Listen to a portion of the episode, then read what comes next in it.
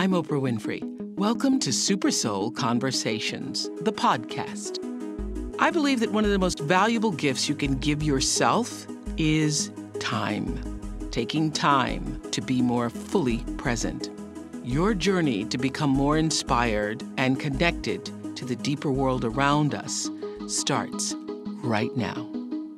Welcome to part two of our conversation.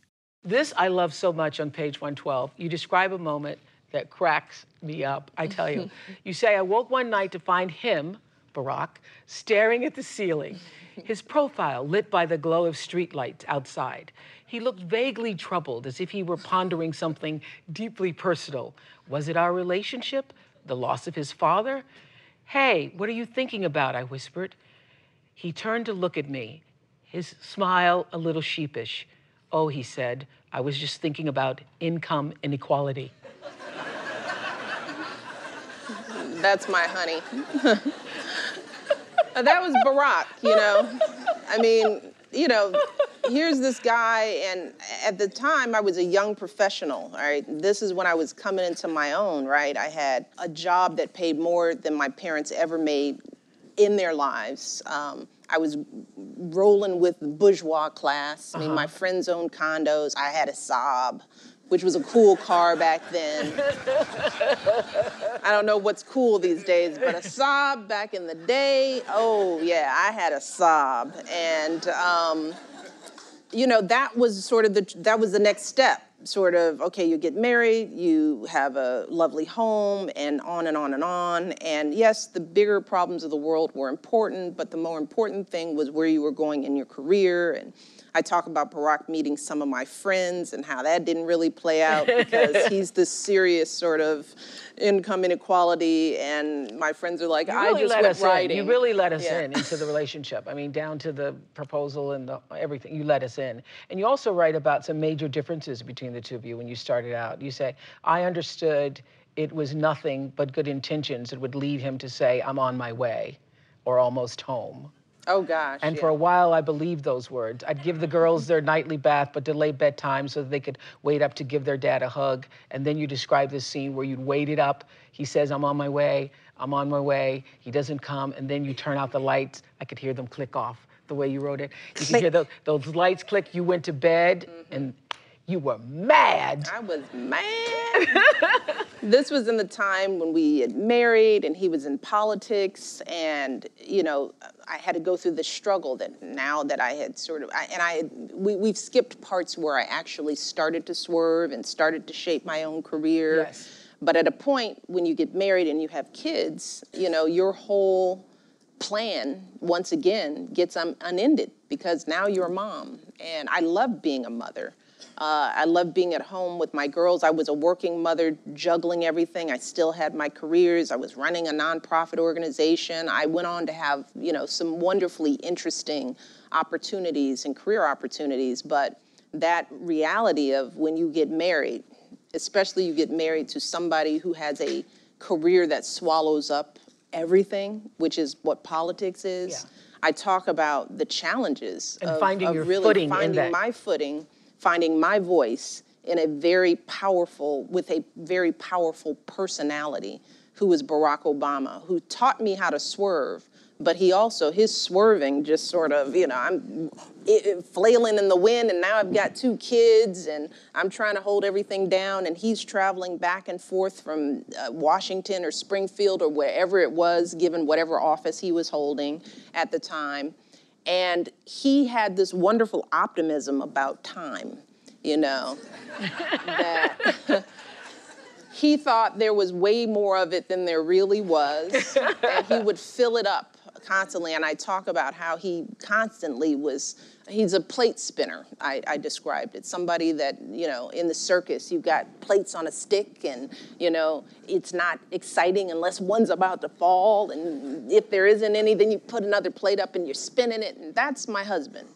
That's who the box checker married. Um, and now we have two kids, and his idea of coming home, I learned, was very different from my idea of coming home. He would be optimistic and say, I'm on my way. But then I'd learn that he was in a banquet hall you know, and hadn't like gone to the valet to get the car when he told me he was on his home way home in 20 minutes. He And meant I, intend to come I home. I intend to come home. I have a plan to come home. Yes. But it's not 20 minutes, and it's actually an hour. Um, so I had to learn how to first deal with that, and we talk about the work that we had to do as a couple, counseling we had to do to kind of work through this stuff. Um, Tell and us about that pivotal moment you had in counseling. I thought that that was crucial, and I know that so many people reading Becoming are going to see themselves, if not in that particular story. You say, um, after couples counseling, instead of making a case against Barack, which you went to counseling thinking once you told the counselor. well, because that's what everybody in counseling does. You go because the counselor's going to tell the other person. Would you tell him about himself? and she's like, Would you tell her about herself? And lo and behold, counseling wasn't that at all. It was about me exploring my sense of happiness and my voice, the notion that you come to a relationship whole and that I I couldn't look to Barack and he couldn't look to me to be everything, that we had to make our everythings on our own. Um, and what, what clicked in me was that I need support and I need some from him, but I need to figure out how to build my life in a way that works for me. Um, and going to, so what we decided to do at bedtime was that I started setting hard and fast because the kids were little at the time. And anybody with little kids knows that bedtime is magical. You do not keep up kids up because mothers need their children to go to sleep and my kids were good sleepers. They went to bed at 7.30 and after that i had my life. So 7.30 was bedtime.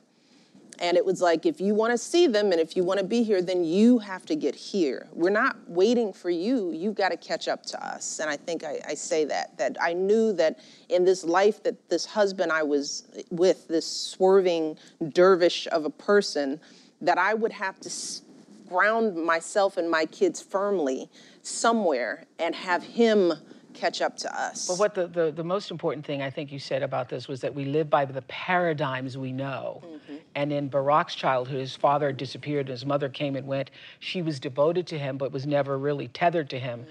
As far as he was concerned, there was nothing wrong with that. Mm-hmm. And there you grew up, you all are the force, you're the square. And meanwhile, you'd been raised Our- inside our- this the four of us, the tight weave of your tight own weave family. with all my extended family and Sunday dinners and birthdays and the way things are. And this guy, it's like, whew, how you made it, you know? He, mm-hmm. you know, his mother, you know, was in Indonesia. He was raised by his grandparents. He didn't know his father, and yet and still, in even with his context, he was a solid guy. Yeah. You know, realizing that there are so many ways to live this life. so his paradigm meant that he approached family life differently Exactly. than you did. Exactly. That's what you realized. And it wasn't better or worse. It was different. But you also said when it came down to it, I felt vulnerable when he was away. Meanwhile, I'd been raised inside this tight weave. And I thought that was kind of amazing to hear a modern woman, first lady, admit that. Well, yeah. I mean, that's a real emotion, vulnerability. And this mm-hmm. notion that you you can't feel vulnerable. I feel vulnerable all the time. Mm-hmm. And learning how to express that to my husband, that part of my frustration, you know, I, you could play the tough woman, which is what we a lot of us do. It's like, let me act like I can do it all and I don't miss you. No, it's good. You can travel and you know, but when I started to tap into those parts of me that that missed him and the sadness that came from that, you know, so that he could understand that in a way that he didn't understand distance in the same way. You know, he grew up without his mother in his life for most of his years, and he knew his mother loved him dearly, right? Um, I always thought love was up close. This is love. Love is the dinner table. Love Yeah. is, you know, love is three pints of ice cream for your report card. Love is consistency. It is presence. Um, so I had to share that vulnerability that, you know, you also learn to love, you love differently. Um, and I share that in the book because I think that's an important part of my journey of becoming. Understanding how to become us. Yes, and you know what's what what was so valuable to me, and I think for everyone else who reads it, is that nothing really changed. You just changed your perception. I changed you my changed your perception. perception of what was happening, And I and I also share this and because that made you happier. Yeah, and young couples, I know I talk to young couples all the time, especially we, you know, we are surrounded by young people that are starting their relationships, starting marriage, starting families. And a lot of the reason why I share this is because people look to me and Barack as the ideal relationship. I know there's hashtag relationship goals out there, and it's sort of like, whoa, people, slow down. Marriage is hard. Um, and I think it, that we have a responsibility to sort of talk about that the, the journey of having a good, strong relationship. I tell young people all the time that in a marriage, if you are lucky to be married 50 years and 20 of those years are horrible, you're doing great, you know? and, it, and and when you say that to a young couple, they go, "Well, what would I want to do that for?" Because I'm like, 30 of those years are awesome, awesome, and what you build together can be awesome. But I say that to say that marriage isn't a cakewalk. It's hard, and there are going to be bumps and bruises, and you have to rediscover yourself because in order for your relationship to grow, you have to constantly be growing and changing and evolving and becoming. And You hopefully, say- you have a partner who You even say you all argue differently. Oh God, yeah, yes, yeah, yeah, that- yes, that- yes. We you- go into that. Um, I am like a lit match. It's like poof, and he wants to rationalize everything, you know, which is what you learn in a relationship. So you also have to learn how to argue. He has to learn to give me like a couple minutes or hour before he should even come in the room when he's made me mad. And he has to understand that he can't convince me out of my anger, that he can't, uh, he, he can't logic me into some other feeling, that And, my his, and him being calm and rational just makes you more. Oh yeah. Oh, Irritated, yeah. Yeah. And you know, these are things I share because I share them with my friends Yes. anyway, because that's that's the other thing. That's how you talk through. That's how you get through those moments. And I want young couples as they read this to sort of see themselves and to see the the choices that they're making as they go along. And if they can see that in me and Barack, you know, maybe it will give them something to think about when they hit the bumps in their own lives. I love that, and I love how you were always rationalizing between Mary Tyler Moore, who look her up, Google, uh, Mary Tyler Moore being Mary Tyler Moore, and Marian trying to balance that, which every woman is still trying to do. Yeah, Mary Tyler Moore, like Oprah, was my idol from TV days because she was the only woman who wasn't trying to get married and have kids. And even though I always wanted to get married and have kids, there was something about her independence in that day and age where she was battling with Mr. Grant and um, Yes. you know she wasn't the typical Mrs. Cleaver and you know there was she wasn't just in an apron and she wasn't even thinking about getting married um, but then I had this other role model of a woman which was Marian Robinson my mother who was the sacrificer and she was my role model and she didn't work until we went away to school and there were those competing notions of who I wanted to be as a modern day woman with choices that neither Mary Tyler Moore or Marian Robinson ever had. The choices I know that I have as a modern day woman, the freedoms, the changing societal norms, sometimes makes it harder to choose. You know, mom, my mom would always say, you know, I don't know how you do it. You young people, you have so many choices. And there's something about choice sometimes that is difficult. Because sometimes if you know what you're supposed to be and there's a limit to what you can be, you just be that. And a lot of my parents and our grandparents' generations, that's how they, they, they treated life. My mother was like, I can be a secretary or I can be a teacher. Those were basically her options Right. growing up. Rare was the, the Ruth Bader Ginsburg. I mean, those women in their generation were so rare, which is why you need to know who these women are, because for them to be where they are, given where they've come from, you know, that is an incredible oddity. But now I'm of the generation of choice. And what comes with choice is the challenge of the choice because you can't have it all at the same time. And, and that's one thing, especially the young girls, you can't have it all at the same time. It's impossible to have everything at the same time, but you can have things in moments in time. Uh, and you learn to embrace those moments and get ready for the next phase of when you can have more or something different. you've never been a fan of the swerve. You said that. I've learned. You've learned. So, what was the argument or the conversation that got you to swerve to say yes to him running for the presidency? Because every time you mm-hmm. mentioned in the book that every time someone would ask him, he'd say, "Well, it's a family decision," Yeah, which was code for, mm, It's like which was code for, funk.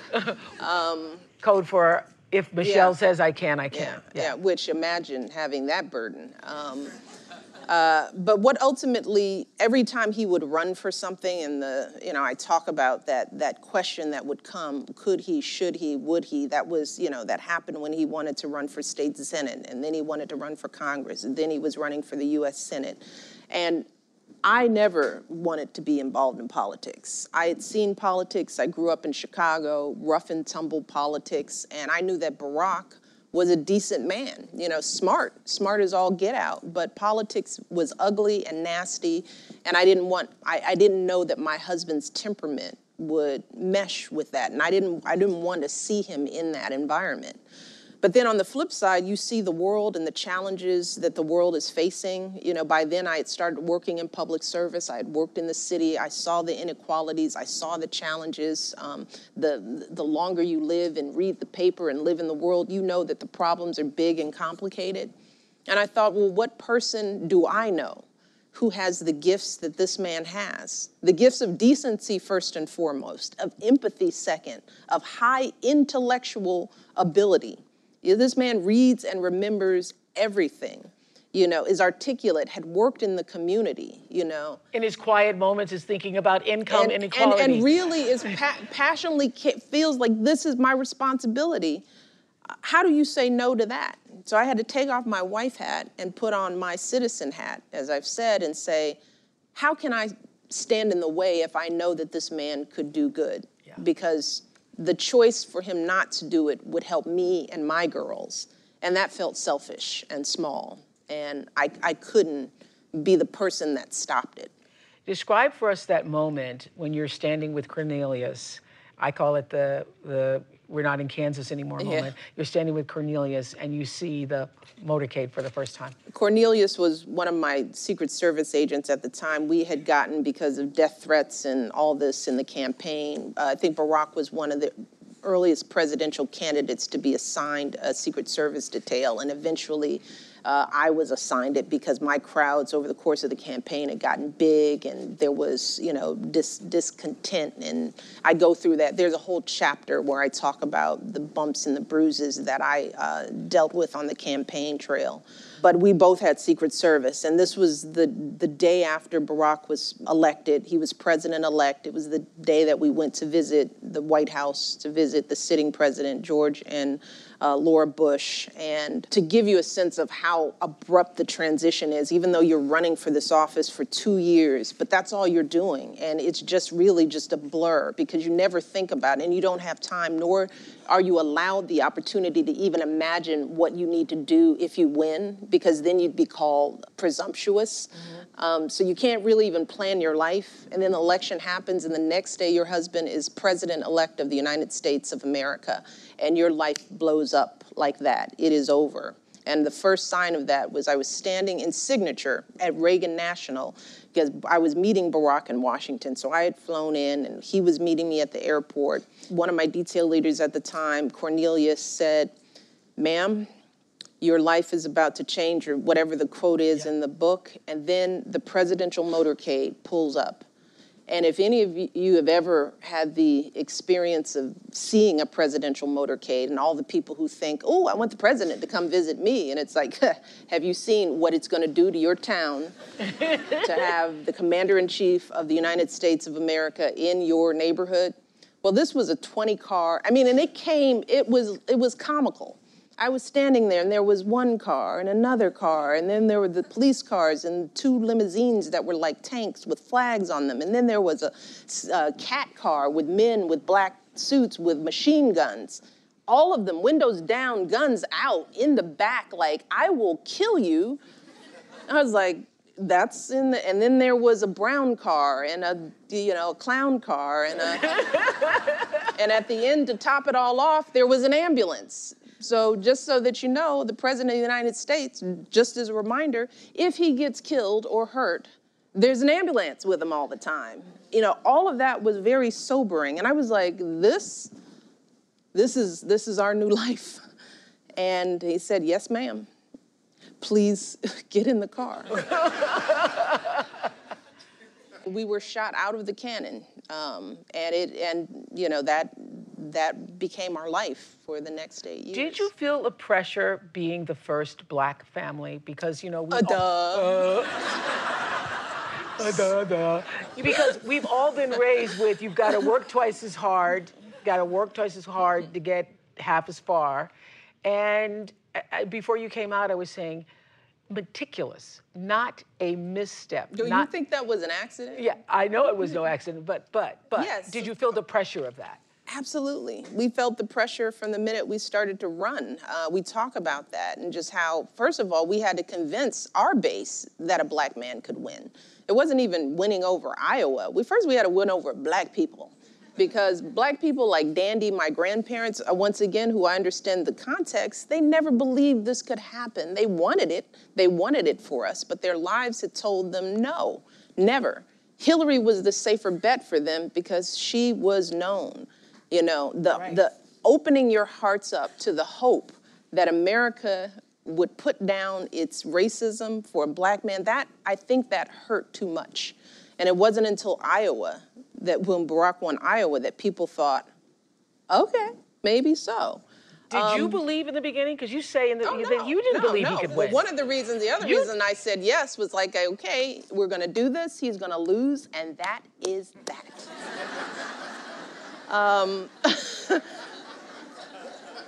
so I thought I had it all figured out. It's like, okay, one more time, campaign- my friend, Wait, one more run. Was it Iowa that changed you too? Yes. Was it after Iowa the you thought you entire could do Iowa it? experience, and it, it was you know the the the act of uh, letting go of my uh, assumptions and misperceptions about people and walking. Back then, I was just Michelle Obama. Nobody knew Obama, Barack Obama. We were going into Iowa, people. You know, Iowa, the most Midwestern state in the Union, and we went all over Iowa. And we started in little living rooms where I was talking to moms and grandpas. And what I did in those moments was I told my story. And what I want these kids to understand was like, I completely told those stories to people, and it resonated.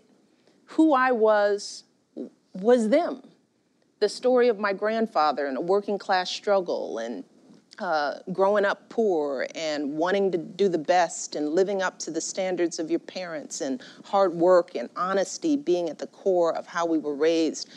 You could see people's faces turning every time I talk to people.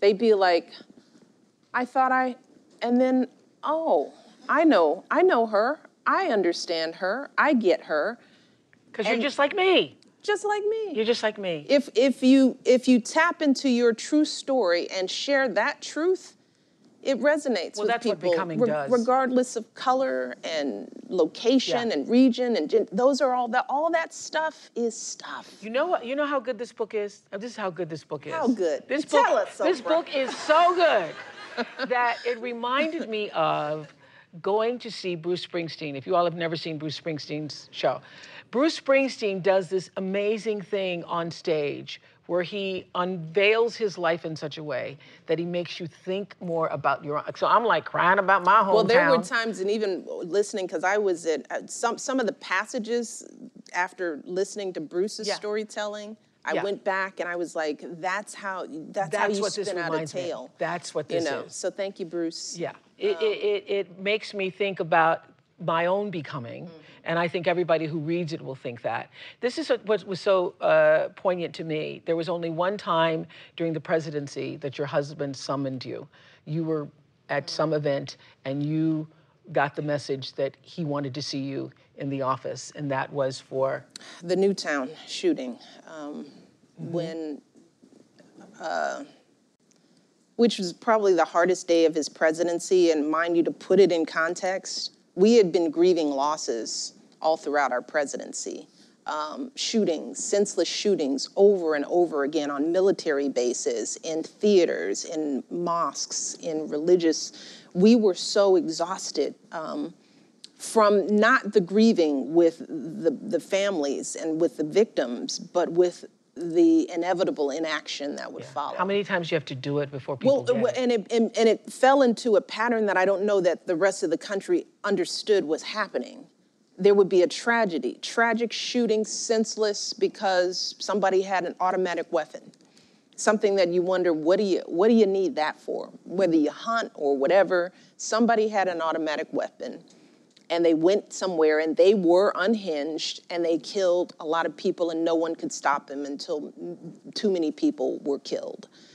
And there's outrage and shock, and there's news coverage for three days, and there's talk about doing something to ban something, and then the NRA runs ads, and then a week goes by, there's a funeral, there's mourning, there's pictures of the dead, and then a week, two weeks later, we move on and when you when you have to go through this, you see that pattern. And you see it becoming a pattern. The media turns it into the pattern, the politicians turn it into the pattern, and citizens who are not harmed turn it into a pattern. And we thought Newtown was going to be different. Not to mention all the shootings that were going on in neighborhoods, in my neighborhood, all over the place, kids being killed every day by assault weapons that don't even get reported, right? Kids you assume were just gangbangers and just nobodies. And we thought, well, maybe these suburban white kids, quite frankly, babies shot in their classroom at school would be different. And that's when Barack called me in because it had just and, happened. And he had seen the pictures? He had seen, well, when you're the president of the United States, you see everything and you know everything and you know it in grave detail. Um, so my question is, when the weight of the world is on his shoulders and you're the shoulders that he's leaning on, how did you carry that? How do you carry that? Trying to be the calm in his swerve. Mm-hmm. You know, doing what I was taught was that, you know, when the leaves are blowing and the wind is rough, having a being a steady trunk in his life and creating that order that he didn't have that brings calm. You know, family dinners. One of the things I brought into the White House was that strict code of, you got to catch up with us, dude. This is when we're having dinner. Yes, you were president, but you can bring your butt from the Oval Office and sit down and talk to your children because children bring uh, solace and being able to turn your sights off of the issues of the day and focus on, you know, saving the tigers that was one of Malia's primary uh, goals. She she advocated throughout his presidency to make sure that the tigers were saved.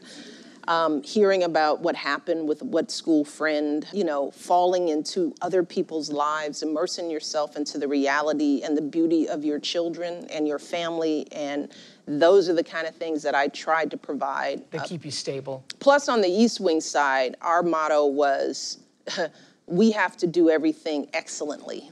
If we do it, because the First Lady doesn't have to do anything, uh, we were we we were clear that what we were going to do was going to have impact and it was going to be positive, because the the West Wing had enough going on. So we wanted to be the happy side of the of the house. Um, and we were, literally, we were the happy side. You'd have national security advisors coming over to brief me about something. They'd fall into my office that was actually beautifully decorated, lots of flowers and apples, and we were always laughing. And they'd sit down for a briefing and they wouldn't want to leave. And it's like, oh, we're done, gentlemen. And it's like, we don't want to go back. I gotta we don't want to go back to the West Wing. I gotta it's get like, you gotta go. I gotta, gotta get go. to this section. So I tried to be calm for my husband and not add to his stress that's how you were the shoulder. Yeah. That's what I tried to do.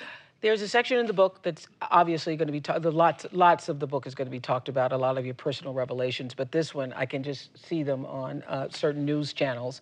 We're going to have a field day with this. You write about Donald Trump stoking the false notion that your husband was not born in this country. On page 353, you say Donald Trump, with his loud and reckless innuendos, was putting my family's safety at risk, and for this I'd never forgive him. Why was it important for you to say that at this time? Because I don't think he knew what he was doing. That for him it was a game. Um, and for the commander in chief, which he now is, the threats and security risks that you face as the commander in chief, not even within your own country, but around the world, are real. And your children are at risk. Um, and the difference when you when you're now in that position, you understand that while while you live in a bubble, your children have to live outside of the bubble. And in order for my children to have a normal life, even though they had security, they were in the world in a way that we weren't.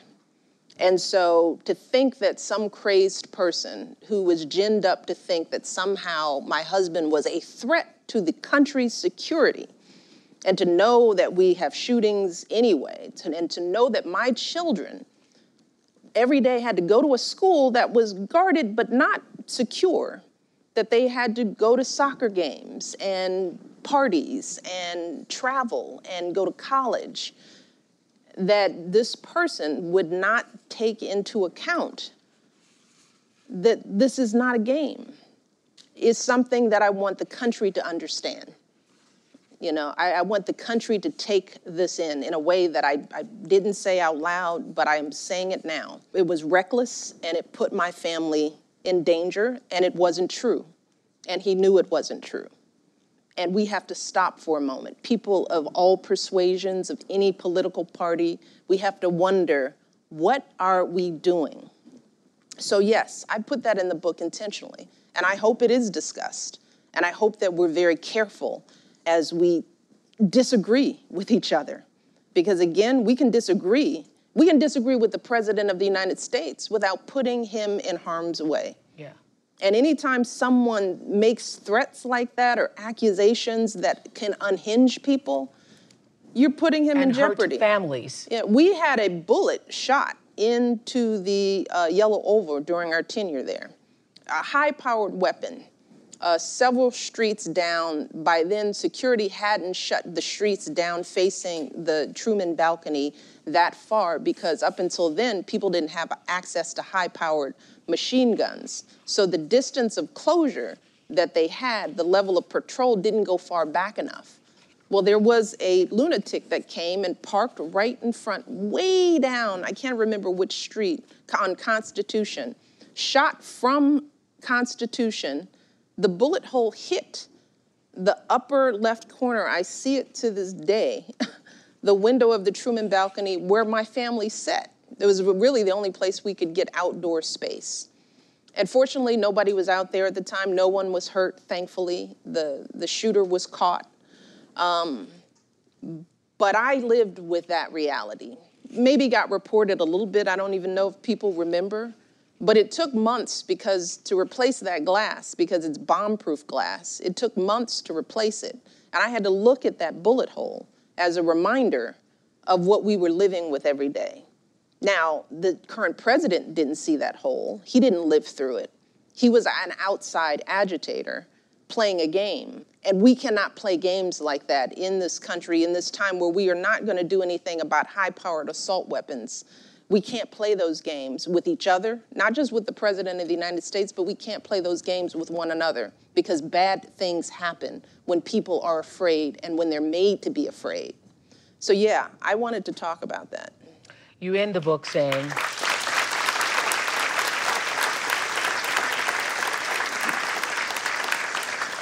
you talk about also what will last. You, you are mulling over this question of what will last.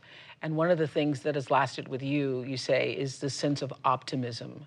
I continue to keep myself connected to a force that's larger and more potent than any other election or leader or news story, and that's optimism for me. This is a form of faith and an antidote to fear, you say. So I wanted to ask you do you feel that same sense of optimism for our country, who we are as a nation are becoming? Do you feel that? Yes. And we have to feel that optimism for these kids. We're setting the table for them. And we, we can't hand them crap. We have to hand them hope. Uh, progress isn't made through fear. We're experiencing that right now. And fear is false. Fear is the coward's way of leadership. Um, but all these kids, kids are, they, they are born into this world with a sense of hope and optimism, no matter where they're from, how tough their stories are. They think they can be anything because we tell them that. So now we have a responsibility to be optimistic and to operate in the world in that way. So, yes. You feel optimistic for our country? We have to be. Michelle Obama becoming, becoming Michelle Obama. Right. Ah, yes. Good job, you. Ah. Good job. Good job.